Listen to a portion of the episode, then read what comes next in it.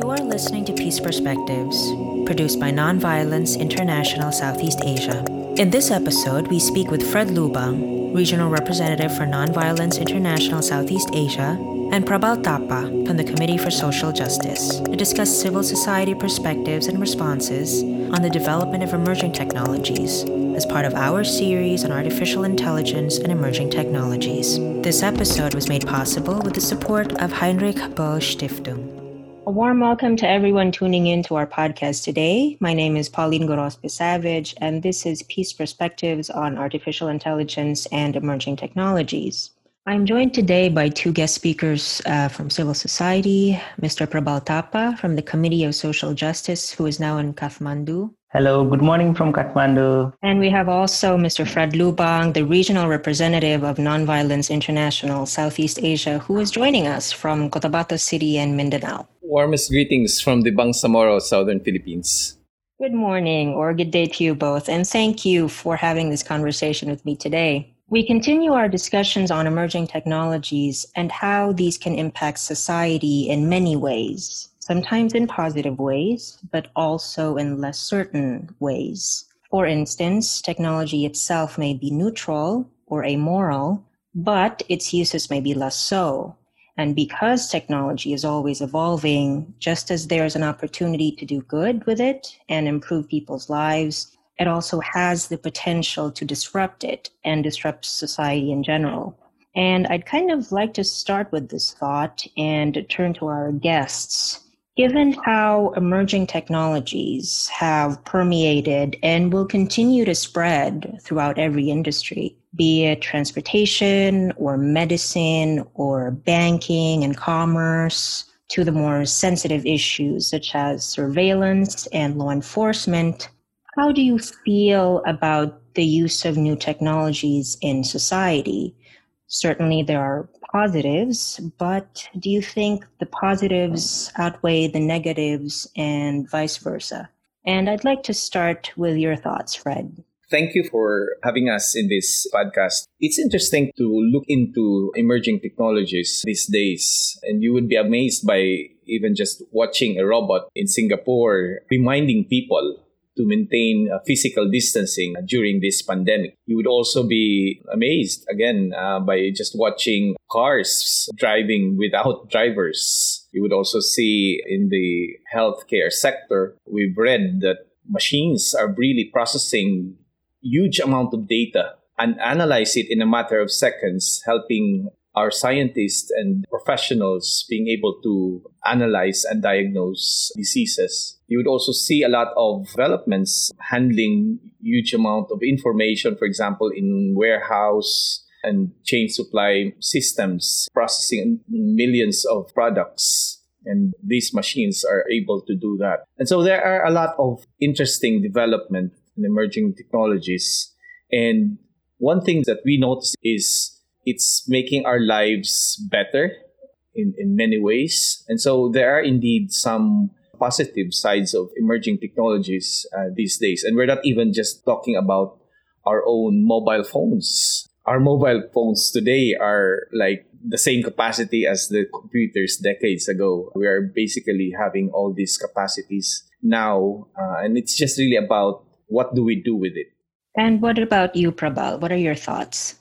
As Fred just explained about the development of emerging technologies and scientific development of uh, artificial intelligence, they have brought uh, new kind of opportunities and uh, like uh, promising facts that they are assisting the human beings by replacing their monotonous walks.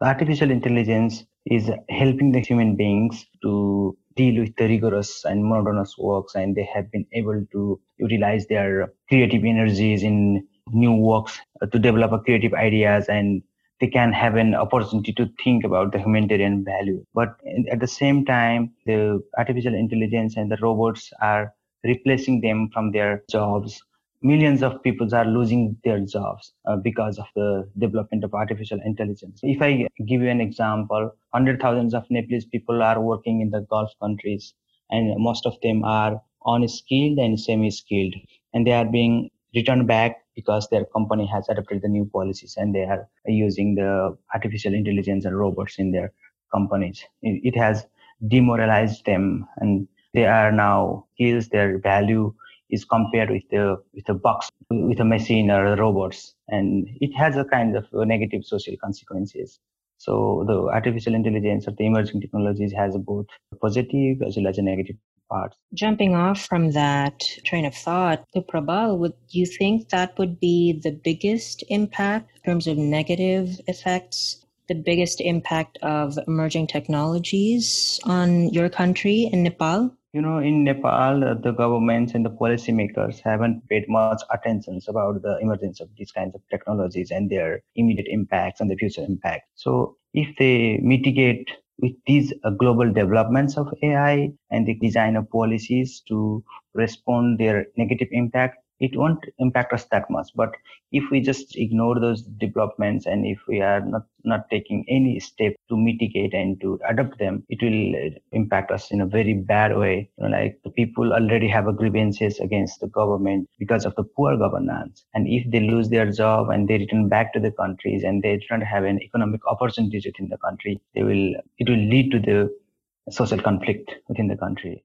Now, Prabal has mentioned the economic consequences or possible economic consequences, negative effects on economy, industry, employment, productivity in Nepal, and how, for example, inaction or inattention by the government in general could lead to disruptions that could even escalate into some form of conflict. I'd like to um, kind of turn over to Fred and ask what other negative effects would you foresee of emerging technologies aside from possibly the negative economic impacts of displacing workers into other industries or to other countries? If you look at the purpose of emerging technologies, one of the goals is really to better the system. It's about, they said, if you ask some of the industries they would say it's to better the efficiency. We would have more outputs uh, with very efficient uh, machines. We would have better products since they would be perfectly made based on one perfect mold. Uh, we would have a quicker, the speed of doing things would be much faster than what we used to do, where humans themselves were the ones doing it. So when you move away from as what Prabal described, it was supposed to be people working in, in industries and now being replaced by machines, you would have that imbalance or that inequality in terms of you increase much more the problems of uh, socioeconomic challenges that they used to face. People would lose jobs.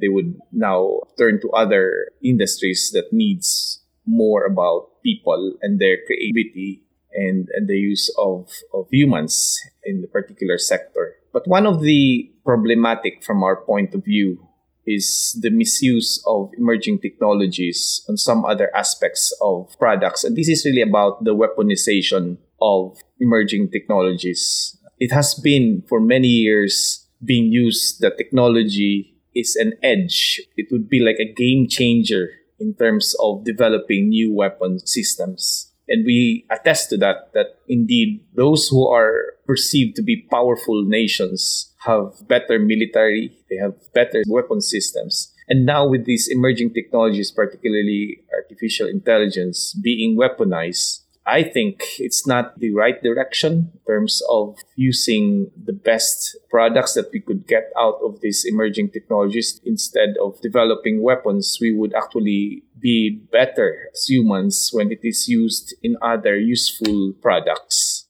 As uh, Fred mentioned earlier, the threat of weaponizations of AI technologies is a big challenge now. Not only in the military purpose or a kind of physical weapons, but they are produce like the the scientific researches and the people now are started thinking that we have to leave everything to like artificial intelligence and we need to bother about thinking and analyzing and those kinds of things it will ultimately leads to that the individual privacy are compromised and they will lead to the mass disease. For example, a robot is going to think about us. Robot is going to decide what we are going to do it will ultimately lead the human beings out of the loop from self-control. We are not controlling ourselves. Robots are controlling us. Robots are directing us to do our work. This is also a kind of soft weapon that the human beings are being guided and are working. For example, these AI technologies doesn't distinguish the cultural values, doesn't distinguish the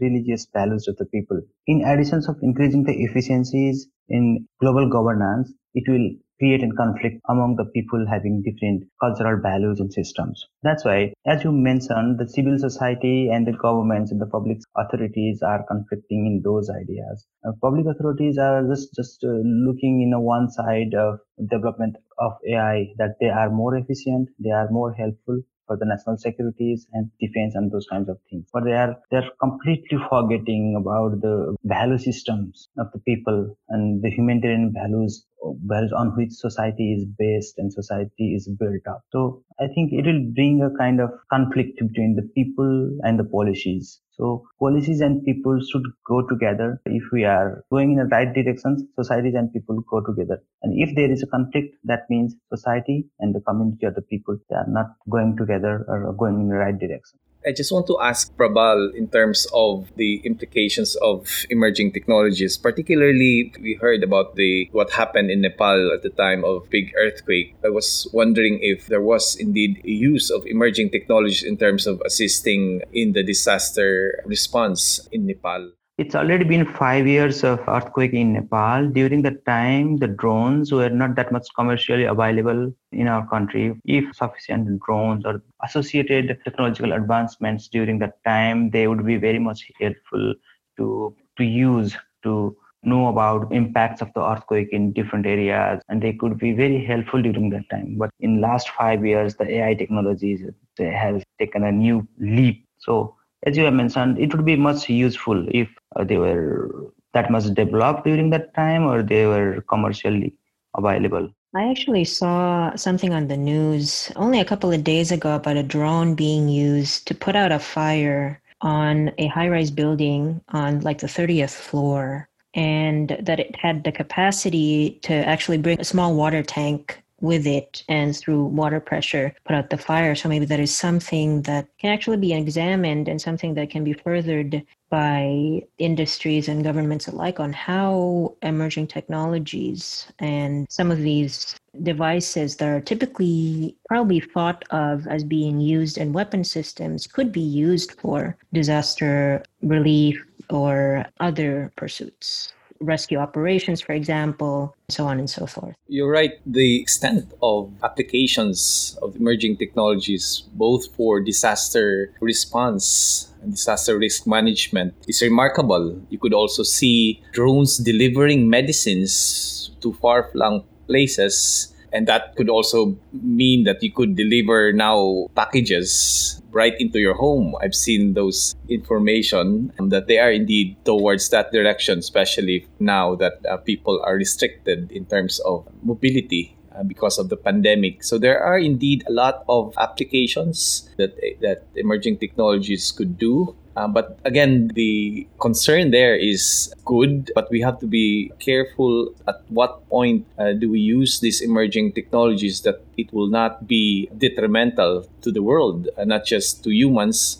Because I also heard a lot of emerging technologies that did harm more, not just humans, but animals, even uh, also some plants and, and our own environment. So this is uh, emerging technologies needs to be carefully managed, and there should be again some rules that should govern and policies should be in place so that everyone is guided that there will be no abuse of the use of technologies. You mentioned, Fred, earlier about this term, the weaponization of technology. And for me, or maybe for some people, when you think of weaponization, of course, it's it could generally mean the application of technology or AI systems into weapons, but there is also a different kind of the weaponization of technology. And I kind of want to turn more into less the physical security, but more of cybersecurity. In the area, of, for example, of mass surveillance, the issues on privacy, on how much people really do consent to revealing certain private information, not just to governments, but big corporations and others who, third parties who may be surveilling, and how a lot of these big data that are obtained through people, sometimes without their consent, are used to spread misinformation and perhaps changing, you know, certain views. What do you both think about that? I'll start with Prabal.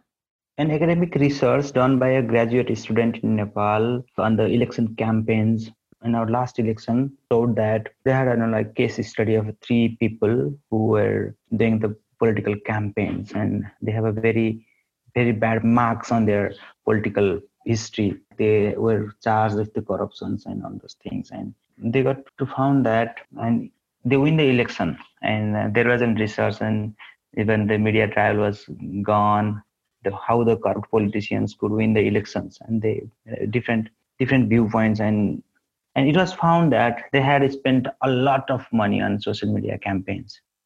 And it was the social media ads and then like there are some of some pages the national pages. They post the news they post the news feeds of emerging issues of nepal and they mobilize them. They use those facebook pages and other social media tools to to maintain the election campaigns. And it has a big impact upon the peoples. And after he got elected people got to know that, that he had those kinds of history. He has a very bad history but he, he has got elected. It clearly shows that the impact of social media uh, how they affect the people's mindset. They just forget to analyze the thing. They do not listen to their inner feelings. They do not use their logics. They are just moving with the whim. They are just moving with the gossips and they make the decision. It is just an example. You have mentioned that we are not letting the artificial intelligence to to control our minds. We are compromising our individual freedom. I'm completely agree with the idea you have just mentioned here. So, Prabal, you mentioned social media, and I kind of want to again jump off of that because you don't just work with the Committee for Social Justice, um, you also represent the youth in Nepal, not just in Nepal, but in South Asia as well. So I wanted to get your view on how the youth can perhaps trigger certain changes or steer certain changes in how these new emerging technologies are accepted or used perhaps by society you know like the normal people may not be very much aware of those kinds of things and the developments of ai what youth can do is they must have an ability to unfold the facts what is going wrong and what is going in a good direction or what is going in a bad direction. They shouldn't be a part of, of a propaganda. They must assume their individual responsibility to drive the society. For example, even the government, the, the policymakers are not taking the issues, perceiving these kinds of AI developments may be threatful in coming days. They're just ignoring it. They are not aware of it. The youth must have an um, ability to put the facts in front of the governments. These are the developments going in the world they may have these kinds of consequences they may lead us to that kind of challenging situation so we need to develop our policies in such a way. They should develop a clear picture and put in front of the government. Can be done through the social media campaigns. They can again use the social media campaigns. This is going wrong and this is going in a right track. For example election campaigns in nepal are getting too expensive because of these kinds of social media campaignings. You you go to visit the people and these kinds of things. They can make awareness videos small awareness video clips. We need to think like that we must be able to listen to our inner feelings. We have our own judgmental capacity. So we need to we need to listen to ourselves and we need to make a good decisions while putting the votes these kinds of uh, campaigns again can be done through the use of these kinds of uh, social media techniques or the platforms Kind of jumping off also on that point on the roles that the youth can play as sort of a bridge between maybe the older generation or other sectors of society that may not be so technologically adept or may not understand these new developments. I'd like to turn over to Fred and ask how should civil society respond to these cautious, maybe negative effects of emerging technologies or the dangers that were mentioned earlier? How emerging technologies, AI, can be used, can be applied in weapon systems, can be used in the violation of privacy, in mass surveillance, uh, misinformation. How do you think civil society should respond to that? Prabal is right when he laid out the control, who controls data does influence people. And this is, I think, the new element in defining how powerful a country will be or an individual will be if he's able to control that infrastructure handling data. And he just mentioned about the, the election issue. But if you look at more deeply into it, it's also about who writes these algorithms, who write these codes. And there are a lot of concerns that indeed your thoughts, the thoughts of the programmer or the tech worker are reflected in those algorithms. And if you have certain biases or the codes are written does not take into consideration a lot of factors, cultural factors, or even how people are being viewed by machines, then we would have some problems with that because again it would be advantageous to those who designed it so now when you look at these concerns there should be some kind of code of conduct among IT workers, programmers who does this these things. And we heard about that there are already efforts and initiatives done in the past. The Japan science uh, society have decided years back to have that kind of code. But again, these codes should be updated and there should be a new understanding given that the technology, emerging technology, is really running in a, a fast pace. So we have to keep up. And in order to have that, uh, you need to have certain policies, not just at the national level policies, but actually at the global level when we talk about what is it that we will allow machines to do kind of regulation or prohibition even to a point where we do not allow machines to just autonomously decide for itself whether to kill someone or not?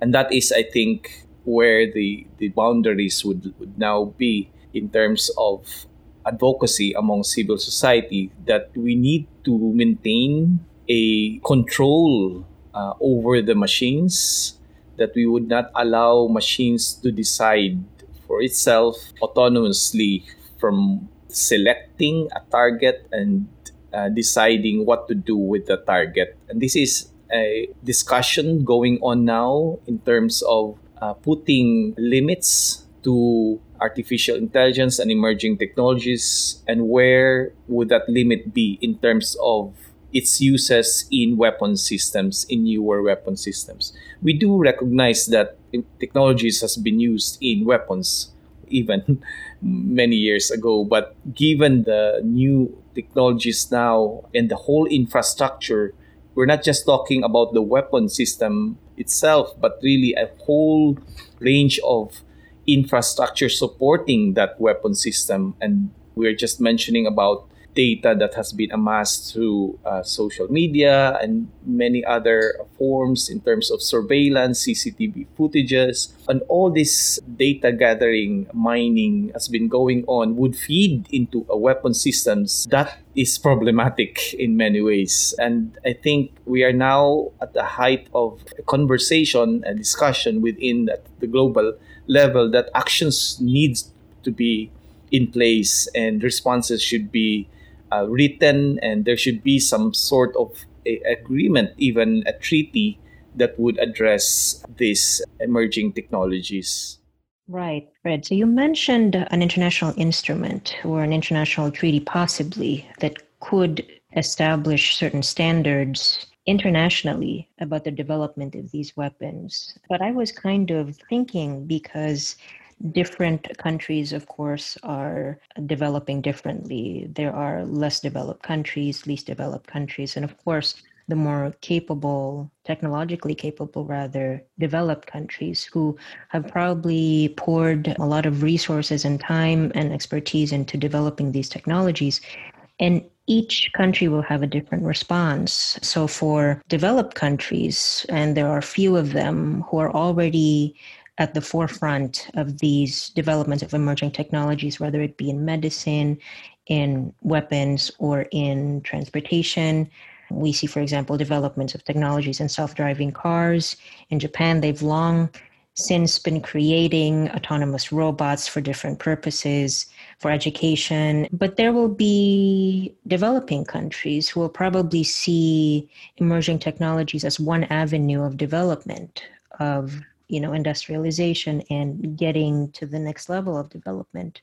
There will also be the least developed countries who will be more concerned with economic development and will actually be uh, probably very worried about the spread of these kinds of technologies, especially those countries that are marred by conflict, and would be concerned how the spread of these technologies, uh, and in particular, the application of AI or other types of technologies on weapons, and how that could exacerbate certain conflicts and, and fractures in, in their society would be very wary of these kinds of technologies.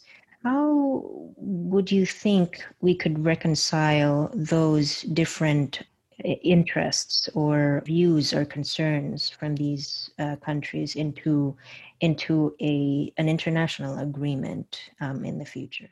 Uh, as Fred mentioned, our concern is more about the use of the AI and emerging technologies rather than developments. You know, like we must have that kind of assurance that they are not going to be misused and they will not be weaponized. AI and emerging technology must be widely useful for the betterment of the people and the society. In your uh, questions about the conflict of interest, different countries, uh, as per their different capabilities, have a different interest regarding the AI technologies. Just a matter of fact, uh, I would like to give an examples that hundreds of thousands of people from Nepal are working in South Korea in the industries and in the agricultural sectors. South Korea definitely has an interest to minimize the labor cost or the wages, and they may use the new technologies for it, and it will have consequences in Nepal. So that strategically nepal has should have a uh, clear domestic strategies to deal with that so for example south korea is not going to listen us that please do not use uh, these kinds of technologies. Our people will be unemployed. We cannot say like that. But we cannot we can customize our domestic institutions. We have to work on generating the employment opportunities within the countries. And about the weaponizations of the ai technologies can participate in a global campaigns to establish a wide code of conduct in the sector of emerging technologies. I want to make it clear that we are not against uh, artificial intelligence and the emerging technologies. We do not want to limit in terms of its development and its potential. What is a, a big concern is because of these emerging technologies, newer weapons are being developed that pose a lot of issues. And one of them is you would now have a certain weapon where there would be no more human controlling that particular weapon. When I say no more control, this weapon system would now be using a wide range of data infrastructure that would feed this machine as to who their targets would be so they would autonomously search the target, select the target, uh, and decide whether to kill or not to kill or what to do, what actions should be taken. So you would now see a new way of the conduct of hostilities in in armed conflicts. We would now witness drones flying inside countries, other countries, and uh, killing and deciding to drop a bomb in certain areas currently being operated by someone thousands of miles away. But in the future, this would just be decided by the machine. And so that's a big concern. And so we are drawing the line in terms of maintaining that human control over these aspects of decision making. Now, when you look back, uh, it's it's quite a, a sensitive discussion given that as you mentioned, there would be developing countries who already have these weapon systems and probably uh, might use this in the future. So discussions might really be on if you already have these weapons, maybe the use of it would be regulated, or there would be uh, discussions in terms of mi- still maintaining that human meaningful control being referred to by uh, civil society in terms of uh, keeping the humans in the loop. Or there would be discussions in terms of code of conduct um, among um, tech workers or there would be many aspects in terms of making sure that accountability could still be done in terms of who would be accountable if the abuse of the use of that weapons will be will happen. So there are uh, a lot of areas that could be done multilaterally by countries in order to first to avoid the misuse and abuse of the weapon and also to to avoid proliferation of these technologies when uh, if these technologies could fall into the wrong hands terrorism is is is a big issue uh, globally so these weapon systems, new weapon systems, could inflict much more damage if it's not regulated or there's no global policy as to how these particular weapon systems will be developed and used. Fred and Prabal, you've certainly given us more to think about and reflect on. Thank you both for joining us today. Just for the benefit of our listeners, is there perhaps a best way to reach you in case our listeners want to follow your work, perhaps a social media um, handle? Fred? You can uh, visit our Facebook page, Nonviolence International Southeast Asia, or you can follow us at Twitter at Nonviolence Asia. Thank you, Pauline. For the audience and the listeners who are interested to our works in Nepal, they can follow us on Facebook, and we have our Facebook uh, page name, uh, Committee for Social Justice Nepal. Thank you. And this has been Peace Perspectives on Artificial Intelligence and Emerging Technologies. We hope you enjoyed our episode. Thank you for listening. This has been Peace Perspectives on Artificial Intelligence and Emerging Technologies, produced by Nonviolence International Southeast Asia. Follow us on Facebook at www.facebook.com slash nonviolenceasia and Twitter with Twitter handle at nonviolenceasia. Thank you for listening.